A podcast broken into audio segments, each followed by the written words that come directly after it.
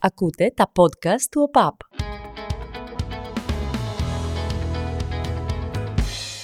Μεγαλώνοντας, ακούς κάποια πράγματα που τα παίρνεις ως δεδομένα. Ε, πιστεύεις ότι έτσι είναι. Κάτι σου έχουν πει γονείς σου, κάτι σου έχει πει ένας φίλος σου, κάτι άκουσες όταν ήσουν πέντε χρονών ας πούμε και σου έχει μείνει και λες ότι έτσι είναι. Στην εφηβεία, εκεί γύρω στα 15-16, αρχίζεις και αμφισβητείς τα πάντα. Ό,τι ακούς θεωρείς ότι, ότι δεν ισχύει. Μετά, ξεκινώντας ε, τη δική σου ανεξάρτητη ζωή, όντως σε πραγματικό χρόνο αρχίζεις να, να αμφισβητείς κάποια πράγματα τα οποία έχεις ακούσει και λες ότι τα πράγματα μπορεί να μην είναι έτσι ακριβώς όπως ε, τα είχα μάθει σε μικρή ηλικία. Είναι και μια ε, προσπάθεια ενδοσκόπησης που κάνει ένας άνθρωπος, είναι το πώς σκέφτεται και πώς αμφισβητεί πράγματα τα οποία θεωρούσε δεδομένα και πώς αυτό το εξελίσσει στην πορεία της ζωής του. Πιστεύαμε παράδειγμα μικρή ότι οι πατεράδες μας τα ξέρουν όλα, μετά κάποια στιγμή έχεις και τη δική σου κρίση και λες ότι ξέρεις αυτό που είχα ακούσει όταν ήμουν μικρός μπορεί να μην ισχύει. Μεταξύ πολλών πραγμάτων λοιπόν που είχα ακούσει μικρός, δεν θυμάμαι από ποιον το είχα ακούσει, ε, κάπως όμως μου είχε καταγραφεί η εικόνα στο μυαλό ότι το Brighton είναι για την Αγγλία ό,τι είναι η Μύκονος για την Ελλάδα. Καλοκαιρινό θέρετρο άκουγα. Ιδανικό για καλοκαιρινές εκδρομές. Από τις δικές μου προσλαμβάνουσες εγώ φανταζόμουν αμμώδεις, λευκές παραλίες, γαλαζοπράσινα νερά, ήρεμη θάλασσα και μπάνιο με τις ώρες. Κάποια στιγμή είχα μια, μια πολύ καλή μου φίλη που σπούδαζε στο, στο Brighton, είχα αρχίσει να έχω δηλαδή μια ε, ε, δική μου άποψη για το πώς είναι το μέρος και από αυτά που άκουγα και από αυτά που έβλεπα. Αυτός ο μύθος λοιπόν περί ε, Μικόνου της Αγγλίας κάπου άρχισε να σπάει γιατί από τις αμμώδεις παραλίες που εγώ φανταζόμουν διαπίστωσα ότι υπάρχουν απλά παραλίες. Θηριώδεις μένα αλλά δύσκολο να κάνεις μπάνιο εκεί πέρα, πολύ κρύα νερά μες στον ωκεανό μες θερμοκρασία τους καλοκαιρινούς μήνες κοντά στους 21 βαθμούς. Δεν ξέρω ποιος μου το είχε πει, αλλά μάλλον η σύγκριση ήταν ατυχής, τουλάχιστον ως προς τη φυσική ομορφιά του μέρους συγκρινόμενη με την Ελλάδα, γιατί από άποψη πολιτιστική βέβαια ε, και καλλιτεχνική, το Brighton είναι πάρα πολύ ψηλά, φιλοξενώντας ένα από τα μεγαλύτερα φεστιβάλ μουσικής που γίνονται κάθε χρόνο στο Ηνωμένο Βασίλειο, το μεγαλύτερο στην Αγγλία, με πολύ ισχυρή και παρουσία της ε, ΛΟΑΤΚΙ κοινότητα στην περιοχή εδώ και πάρα πολλά χρόνια. Τώρα, στα ποδοσφαιρικά, ε, το Brighton, η Brighton μάλλον δεν ήταν κάτι το σπουδαίο για πολλά χρόνια. Μια ομάδα που αγωνιζόταν κατά βάση στην τρίτη, τη δεύτερη, συχνά και την τέταρτη κατηγορία της Αγγλίας, χωρίς να έχει μεγάλες επιτυχίες. Πέρασε μερικά χρόνια της δεκαετίας του 80 στην πρώτη κατηγορία της Αγγλίας, αλλά τίποτα το σπουδαίο. Αυτό που μου αρέσει γενικά στην αγγλική ποδοσφαιρική κουλτούρα είναι αυτό που λέμε το support your local club. Οι, οι άνθρωποι στην Αγγλία, από όπου και να είναι, υποστηρίζουν μια ομάδα ε, που βρίσκεται κοντά στην περιοχή που γεννήθηκαν. Είναι πολύ σπάνιο να έχεις κάποιον ο οποίος μένει ας πούμε στο Νιουκάστιλ και να μην υποστηρίζει κάποια ομάδα που είναι κοντά στην περιοχή. Δεν μπορεί ένας που έχει γεννηθεί στο Νιουκάστιλ να είναι φίλαθλος της ε, Arsenal ας πούμε. Είναι κάτι πολύ πολύ δύσκολο. Η Brighton λοιπόν όπως και κάθε τυπική αγγλική ομάδα έχει ένα συγκεκριμένο fanbase, έχει ε, ανθρώπους που την ακολουθούν και ένα σχετικά πιστό κοινό αναλογικά με τον πληθυσμό του. Ένας εξ αυτών των φιλάθλων είναι ο Τόνι Μπλουμ που αποτελεί και το βασικό θέμα του σημερινού μας podcast και συνδετικός κρίκος της περίεργης αρχής ας πούμε που κάναμε από το Brighton στο Βέλγιο και από την τοπική Brighton στην Union Saint-Gilloise που είναι ένα θέμα που έχει πολύ πολύ μεγάλο ενδιαφέρον. Ο Τόνι Μπλουμ είναι ιδιοκτήτης και των δύο ομάδων, και της Brighton και της Union Saint Gilloise. Με την Brighton ήταν δεμένος από παιδί. Είπαμε support your local club. Από τον παππού του που ήταν αντιπρόεδρος της Brighton, στον πατέρα του που ήταν γενικός διευθυντής, σε εκείνον, στον Τόνι Μπλουμ που είναι ιδιοκτήτης, κάθε γενιά και καλύτερα. Ενώ ακόμα και τώρα που είναι ιδιοκτήτης της ομάδας, μπορεί να τον συναντήσει σε λεωφορεία μαζί με τους φίλους της Brighton, ταξιδεύοντας για ένα εκτός έδρας παιχνίδι. Ο Τόνι Μπλουμ δεν είναι μια κλασική περίπτωση αυτοδημιούργητου επιχειρηματία. Σπούδασε μαθηματικά στο Πανεπιστήμιο του Μάντσεστερ. Κρατήστε το αυτό γιατί έχει μεγάλη σημασία για τη συνέχεια. Και ήταν παίκτης πόκερ. Έλεγε πως έπαιζε για πλάκα. Πλάκα-πλάκα όμως κατάφερε να κερδίσει 2 εκατομμύρια ευρώ παίζοντας πόκερ για πλάκα, αλλά ουσιαστικά επαγγελματικά. Έλεγε μιλώντας για το πόκερ πως όταν ακούς ότι κάποιοι παίζουν πόκερ μπορεί να σκέφτεσαι ένα ε, να σκέφτεσαι βραδινές ώρες, έτσι, ένα δωμάτιο με λίγους ανθρώπους γύρω από ένα τραπέζι, αλλά ο Τόνι Μπλουμ λέει ότι αν και ισχύει αυτό το πράγμα ως προς το πόκερ, γενικά έχει γίνει πολύ πιο mainstream. Και λέει ο Τόνι Μπλουμ, μιλώντας από προσωπική εμπειρία, δικά του είναι αυτά τα λόγια, ότι θεωρώ που σου, σου αναπτύσσει σημαντικές δεξιότητες, κυρίως ως προς το να διαβάζεις καταστάσεις και ανθρώπους, αλλά και να παίρνεις σκληρές αποφάσεις. Το παρατσούκλι του Τόνι Μπλουμ παίζοντας πόκερ ήταν η Σάβρα. Και πέραν του πόκερ, ο Μπλουμ έπαιζε και στοίχημα. Στην Αγγλία θεωρείται ο πιο επιτυχημένος παίκτης όλων των εποχών. Εμπνεύστηκε διάφορα στοιχεία που εξέλιξαν το δικό του παιχνίδι, δημιούργησε μια εταιρεία την οποία πούλησε και επέκτηνε στη συνέχεια τις δραστηριότητές του και σε άλλα παιχνίδια. Ε, αυτό που προσπάθησε να διαπιστώσει εκείνος ως ένα συγκριτικό πλεονέκτημα ήταν το data analysis το οποίο γίνεται κανόνας όλο ένα και πιο πολύ στο ποδοσφαίρο. Ε, προσπαθούμε να το... Προσπαθήσαμε να το δείξουμε με έναν τρόπο και βάσει στοιχείων και στο προηγούμενο podcast με την ε, Νάπολη, αλλά η αλήθεια είναι ότι ε, τα στοιχεία, αν απλώς τα ακούς και δεν τα βλέπεις μπροστά σου, είναι αρκετά δύσκολο να αποτυπωθούν στον προφορικό λόγο. Αλλά αυτό που έκανε ο Τόνι Μπλουμ στην ε, Brighton ήταν κάτι που άλλαξε εντελώς στάτους την, ε, το στάτους της ομάδας. Δηλαδή, ε, ασχολήθηκε ο Τόνι Μπλουμ με την Brighton στα τέλη της δεκαετίας του 2000 και προσπάθησε να επενδύσει στο να δημιουργήσει Brighton το δικό της γήπεδο, διότι δεν είχε δικό της χώρο στον οποίο έπαιζε τα εντός έδρας παιχνίδια.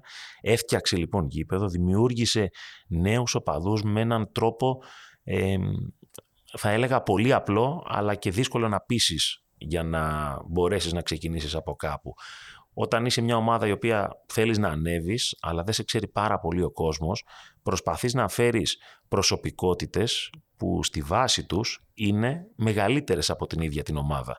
Και τι έκανε ο Τόνι Μπλουμ στην αρχή, έφερε δύο ανθρώπους τους οποίους τους ήξερε όλη η ποδοσφαιρική Αγγλία, αλλά και πολύ μεγάλο κομμάτι του ποδοσφαιρικού κόσμου.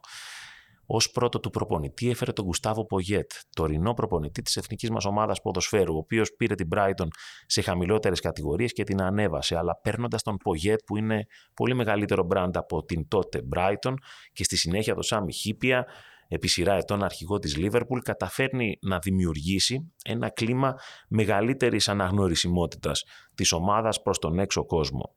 Ποιο είναι όμως το συγκεκριμένο ε, πλεονέκτημα που επιτρέπει στην Brighton ανά τα χρόνια να βελτιώνεται συνεχώς και να δημιουργεί ακόμα καλύτερες συνθήκες. Είναι το data analysis καθώς μία, από, μια σειρά από εκατοντάδες, χιλιάδες στοιχεία για ποδοσφαιριστές συγκεντρώνονται με την Brighton να χτίζει το δικό της Moneyball. Ο Tony Bloom δηλαδή παίζει το ρόλο του Brad Pitt στην κανονική του ζωή. Από την ταινία Moneyball προφανώς η αναφορά όπου το θέμα της ταινίας είναι ουσιαστικά ότι αγνοείται με έναν τρόπο το αν κάποιος παίκτης ή αθλητής φαίνεται καλός.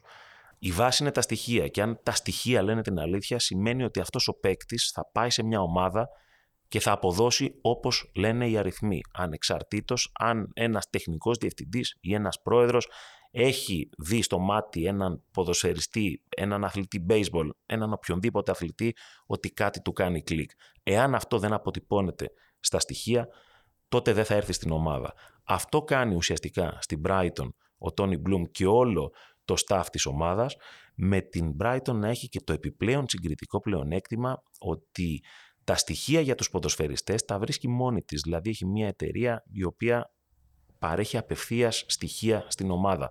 Όλοι οι σύλλογοι ε, του υψηλότερου επίπεδου έχουν αναλυτικά στοιχεία για ποδοσφαιριστές. Υπάρχουν εταιρείες που κάνουν αυτή τη δουλειά, όμως η Brighton έχει ένα έξτρα κίνητρο, μια έξτρα ταχύτητα με την εταιρεία που κάνει το data analysis για την Brighton να δουλεύει εντός έδρας. Long story short, η Brighton αυτό που προσπαθεί να κάνει είναι να πάρει ποδοσφαιριστές οι οποίοι είναι πριν το prime τους και θα τους πουλήσει ακριβώς τη στιγμή που έρχεται το prime. Σαν να είσαι ένας εκτιμητής έργων τέχνης να διαπιστώσεις ότι έχεις έναν πολύ ταλαντούχο καλλιτέχνη, να αγοράσεις ας πούμε τον πίνακά του όταν δεν τον ξέρει πάρα πολλοί κόσμος και όταν έρθει η στιγμή αυτός ο καλλιτέχνης να είναι παγκοσμίως γνωστός και τα έργα του να είναι πολύ δημοφιλίες ή να το έχεις πάρει σε χαμηλότερη τιμή. Υπάρχει μια ολόκληρη διαδικασία γύρω από τον τρόπο που σκέφτεται κάποιος το ποιους ποδοσφαιριστές θα αγοράσει. Αν θέλετε να διαβάσετε ένα βιβλίο γι' αυτό, τουλάχιστον στην εφαρμογή της στο ποδόσφαιρο, έχει μεταφραστεί και στα ελληνικά από τον Βασίλη Τεμπέλ, είναι το βιβλίο του Μόντσι. Ο Μόντσι ήταν ο άνθρωπος που έκανε αυτό το συγκλονιστικό ποδοσφαιρικό θαύμα της Σεβίλης έχοντας κατακτήσει όλους αυτούς τους τίτλους και ξεκινώντας από πολύ μικρό budget κατάφερε να φέρνει παίκτες οι οποίοι εξελίσσονταν διαρκώς στη Σεβίλη. Ε, η όλη διαδικασία αφορά αυτή τη συλλογή στοιχείων, το να δεις πού ο παίκτης είναι καλός, το πού μπορεί να βελτιωθεί, το αν οι προφανείς αριθμοί του, δηλαδή τα γκολ, οι assist, τα κοψίματα, τα κλεψίματα, οι αποκρούσεις αν είναι τερματοφύλακας, ε, αποδεικνύονται μέσω των αριθμών και μέσω όλου αυτού του συλλογισμού, όλης αυτής της διαδικασίας των data analysis, πρακτικά μπαίνει μια απάντηση στο αν είναι pass or fail, αν ο παίκτης αξίζει να επενδυθεί ή όχι για μια ομάδα. Ε, και μετά από αυτό το pass που έρχεται για κάποιους παίκτες, ξεκινάει εκείνη η διαδικασία για το αν θα αποκτηθεί αυτός ο παίκτης ή όχι. Αυτό έχει αποδώσει πάρα πολύ στην ε, Brighton, αλλά όπως βλέπαμε και στο Moneyball, το να φέρεις απλά παίκτες οι οποίοι βάσει αριθμών είναι καλοί, δεν σημαίνει ότι θα σου δημιουργήσει και την ίδια ομάδα. Γιατί το ποδόσφαιρο είναι κάτι δυναμικό, είναι κάτι που εξελίσσεται, είναι κάτι που αφορά 25 διαφορετικές προσωπικότητες μέσα σε ένα χώρο αποδητηρίων. Το ότι όλοι έχουν κάποιους αριθμούς που κάνουν τίκ ορισμένα boxes δεν σημαίνει ότι αυτό θα αποδοθεί στο γήπεδο. Οπότε τι κάνει για να εξελίξει την Brighton ο Τόνι Μπλουμ. Φέρνει έναν πολύ καταρτισμένο άνθρωπο να διαχειριστεί αυτές τις προσωπικότητες καταρτισμένο, όχι επειδή ξέρει να παίζει καλά ποδοσφαιρικά συστήματα μόνο, που ήταν ο Γκρέαν Πότερ, τώρα προπονητής της Chelsea ο Γκρέαν Πότερ, ασχέτως αν δεν πηγαίνει τόσο καλά, όλο του το background ε, σου δίνει την αίσθηση ότι είναι ένας άνθρωπος καταρτισμένος με αυτό που κάνει.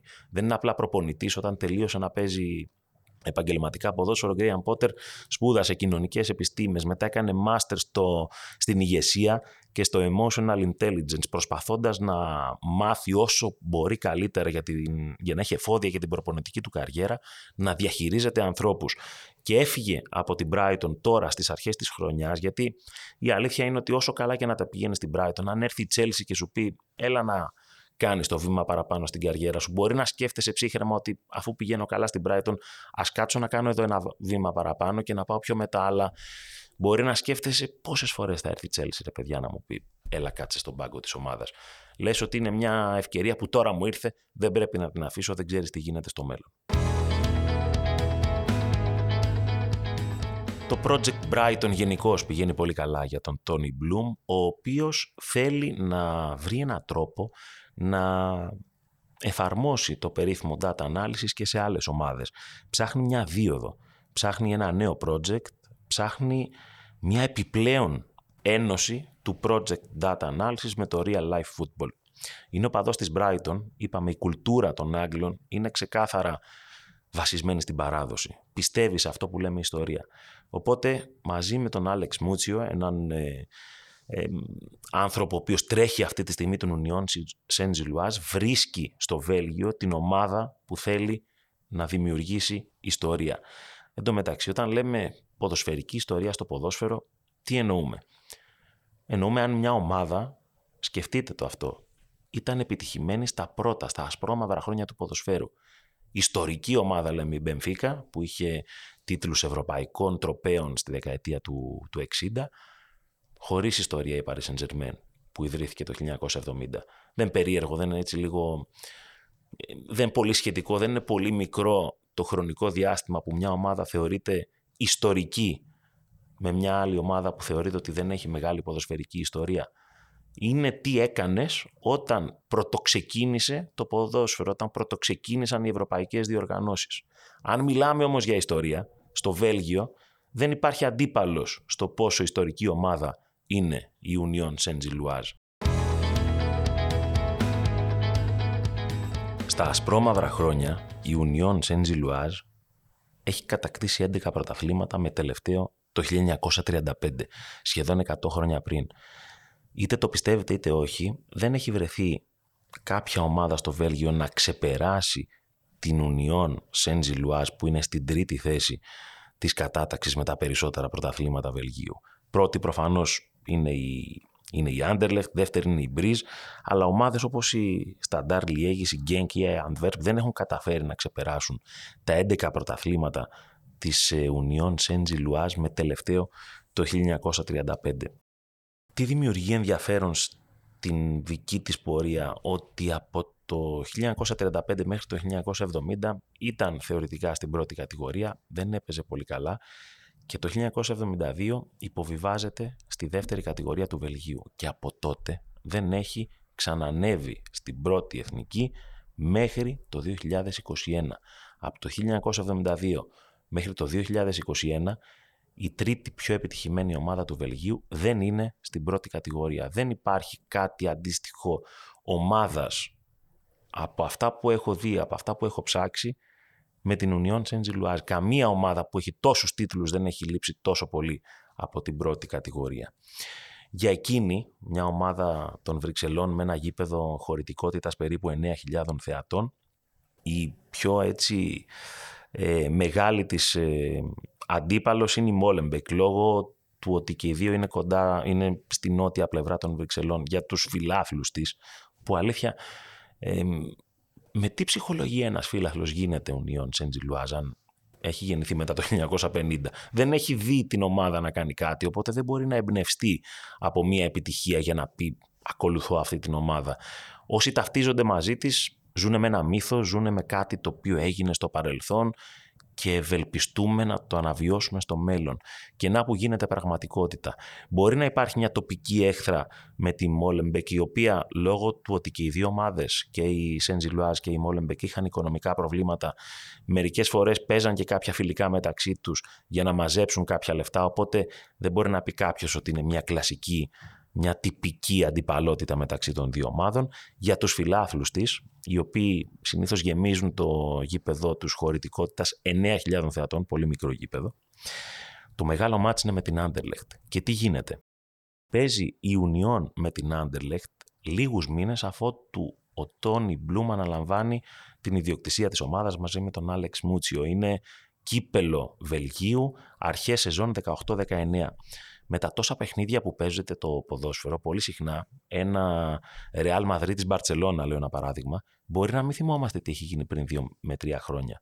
Αλλά ένα τέτοιο παιχνίδι, Σέντζι Λουάζ Άντερλεχτ, έχει να γίνει από το 1979. Δηλαδή, έχουν συμπληρωθεί τόσα χρόνια χωρίς να έχει παιχτεί ένα παιχνίδι, ένα παιχνίδι μεταξύ της πρώτης και της τρίτης ομάδας σε κατακτήσεις πρωταθλημάτων στο Βέλγιο. Παίζει λοιπόν το 18-19 η Σέντζι Λουάζ με την Άντελεχτ και την κερδίζει εκτός έδρας η Σέντζι Λουάζ με 3-0. Έχει βγάλει μια παρακάμερα στο επίσημο κανάλι της στο YouTube η Σέντζι Λουάζ με αυτό το μάτς, το οποίο αν το δείτε βλέπεις ανθρώπους να πανηγυρίζουν έξαλα με διεσταλμένες κόρες, αγκαλιάζονται, φιλιούνται, δεν μπορούν να συλλάβουν ότι κερδίζουν στο πρώτο μάτς μετά από σχεδόν 40 χρόνια ας πούμε την Anderlecht με 3-0. Μετά χάνουν δύο χρόνια μετά από την Anderlecht αλλά το καλοκαίρι του 2021 μετά από τόσα χρόνια, μετά από το 1972, με το data analysis του Tony Bloom, η Σέντζι Λουάζ επιστρέφει στην πρώτη κατηγορία παιχνίδι της μοίρας, ηρωνία, ούτε στις ταινίες. Δεν μπορούν να το χαρούν οι οπαδοί της.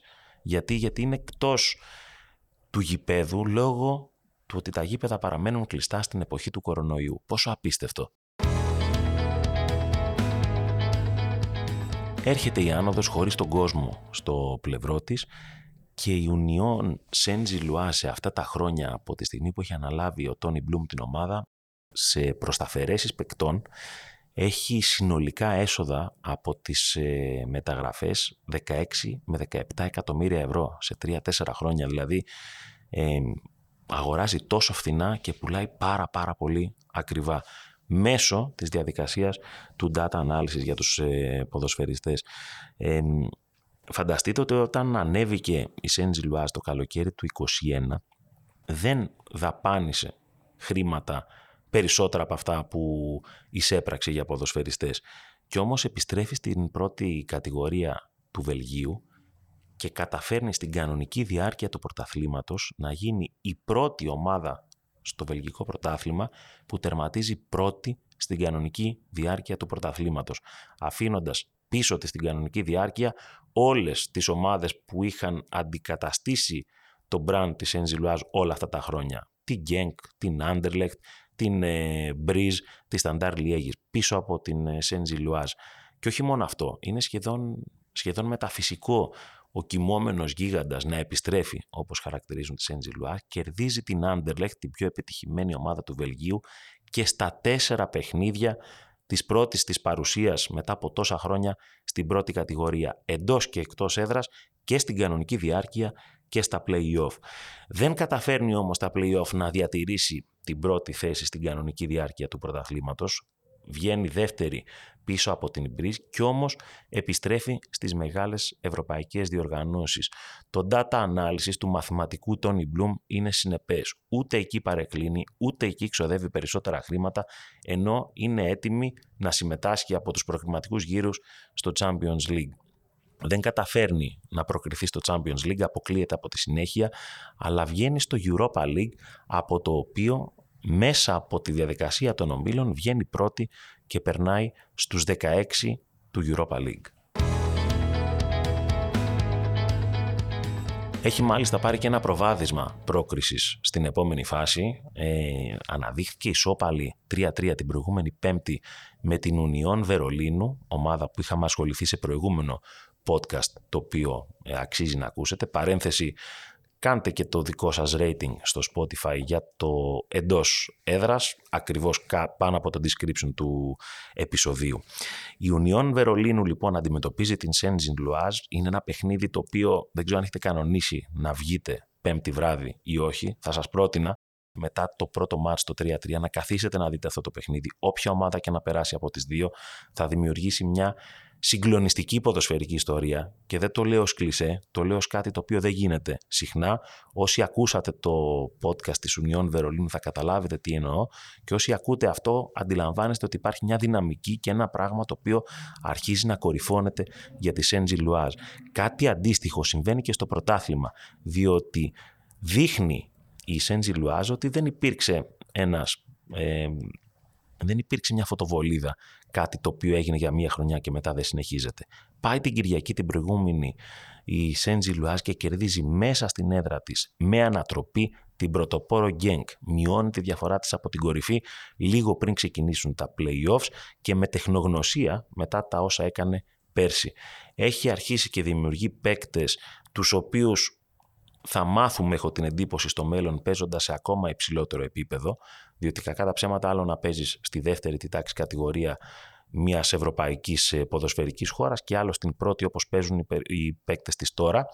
Ε, για παράδειγμα, ο πρώτος σκόρερ του Europa League, ο Βίκτορ Μπονιφάτσι, ο οποίος έχει πέντε γκολ, ήδη τον συγκρίνουν με τον συμπατριώτη του, τον Ιγυριανό Βίκτορο Σίμεν της Νάπολη, πρώτος σκόρερ της ΣΕΡΙΑ, ε, και δημιουργεί ένα πάρα πολύ μεγάλο μια πάρα πολύ μεγάλη προσμονή για το πού μπορεί να φτάσει η ομάδα και πόσο happy end από το ήδη υπάρχον, ε, από την ήδη υπάρχουσα εξέλιξη που έχουμε τώρα μπορεί να δημιουργηθεί για αυτή την ομάδα.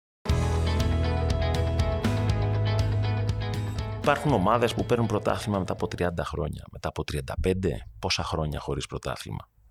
Αυτό που βλέπουμε όμως από την Σέντζι Λουάζ είναι πρωτοφανές είναι ασύλληπτο το μέγεθος της επιστροφής. Είναι μια ομάδα η οποία ε, ακρουβατούσε σε σημείο διάλυσης ή σε σημείο ημιερασιτεχνικό και με έναν πρωτοποριακό τρόπο, ο οποίος ολοένα και πιο συχνά εμφανίζεται στο ποδόσφαιρο, έχει καταφέρει να βρίσκεται σε, μια, σε ένα επίπεδο κοντά στις κορυφαίες ομάδες της χώρας, αλλά να πρωταγωνιστεί και σε πανευρωπαϊκό επίπεδο.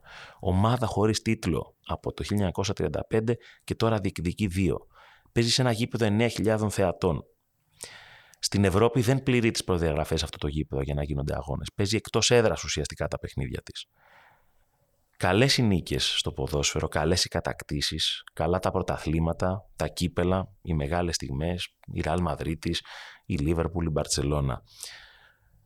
Με πιο πολλές όμως ιστορίες σαν αυτή της Έντζι Λουάζ, αν υπάρχουν, όπου υπάρχουν, όταν μπορούν να ξανάρθουν και να τις λέμε, το ποδόσφαιρο σε κάνει να ονειρεύεσαι και να πιστεύεις.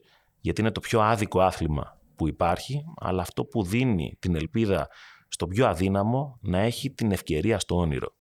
Και αν η δίωδος σε αυτό το πράγμα ηρωνικά είναι τα τόσο άρτια μαθηματικά και το data analysis από τον Tony Bloom το κάνει ίσως λίγο πιο ψυχρό και κοινικό όλο αυτό το πράγμα. Αλλά ο Tony Bloom ο ίδιος δεν είναι μια απόδειξη ότι μπορείς να γίνεις επιτυχημένος ακόμα και αν δεν πηγαίνεις με τους συμβατικούς τρόπους προς την επιτυχία. Ακούτε το εντός έδρας στο Spotify, στα Google αλλά και στα Apple Podcasts. Μέχρι την επόμενη φορά, να είστε καλά.